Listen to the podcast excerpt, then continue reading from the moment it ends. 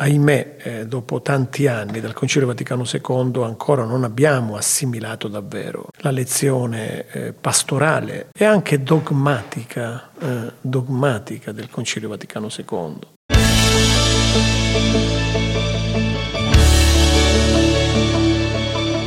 Radio Giovani Stereo è Pop Theology On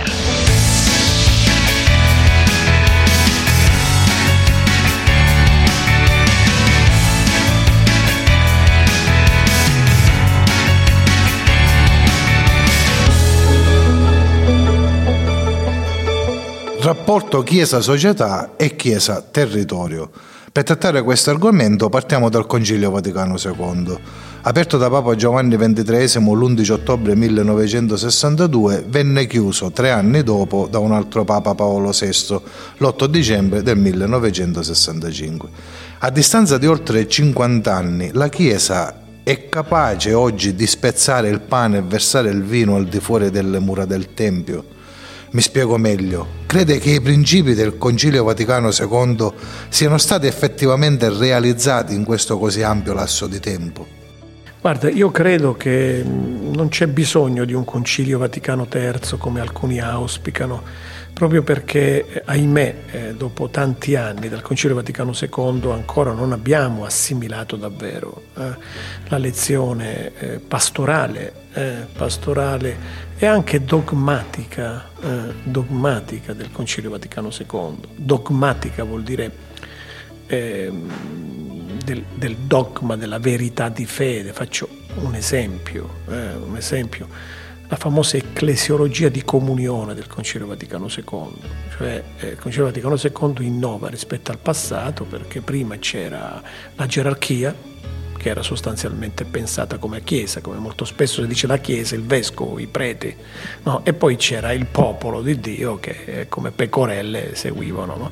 Il Vaticano II ha proprio cambiato schema, ha detto no, c'è il popolo di Dio, questa è la Chiesa, e la comunione del popolo di Dio fa appunto la Chiesa, e all'interno del popolo di Dio ci sono carismi, ministeri, e c'è il ministero della guida, del pastore, no? ecco il Vescovo, i Vescovi, il Collegio Apostolico Unito insieme al Papa, i sacerdoti. No? Allora, questa cosa qua per esempio della comunione, della comunione che diventa anche sinergia pastorale, cioè mettersi insieme, lavorare insieme ed uscire fuori dal Tempio, nel territorio, per disseminare ecco, il seme della parola di Dio per le strade degli uomini. E ancora eh, di questo stiamo parlando ancora oggi, perché abbiamo costituito per esempio parrocchie auto autocentrate, autoreferenziali, cioè chiuse, come recinto chiuso, no?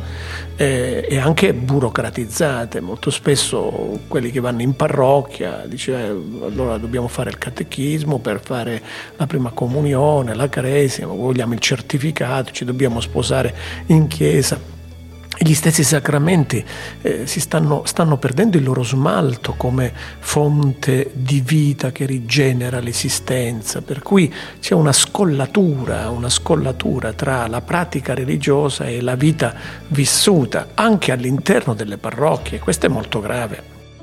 Si deve fare ancora tanto, insomma. Si deve fare molto di più in questo senso, cioè stringere fortemente il legame che c'è per esempio tra la partecipazione all'Eucarestia e il fatto che la mia vita personale cambia, stringere fortemente il legame tra la partecipazione all'Eucarestia e quindi la celebrazione dell'Eucarestia nella Chiesa e poi il vissuto di fede fuori dalle mura del Tempio, fuori anche dal recinto della parrocchia, a meglio eh, se proprio vuoi pensare alla parrocchia come un recinto, eh, da cui non vuoi uscire, potrei anche essere d'accordo con te che non vuoi uscire, ma la parrocchia la deve allargare e comprendere tutto il territorio umano delle case, no?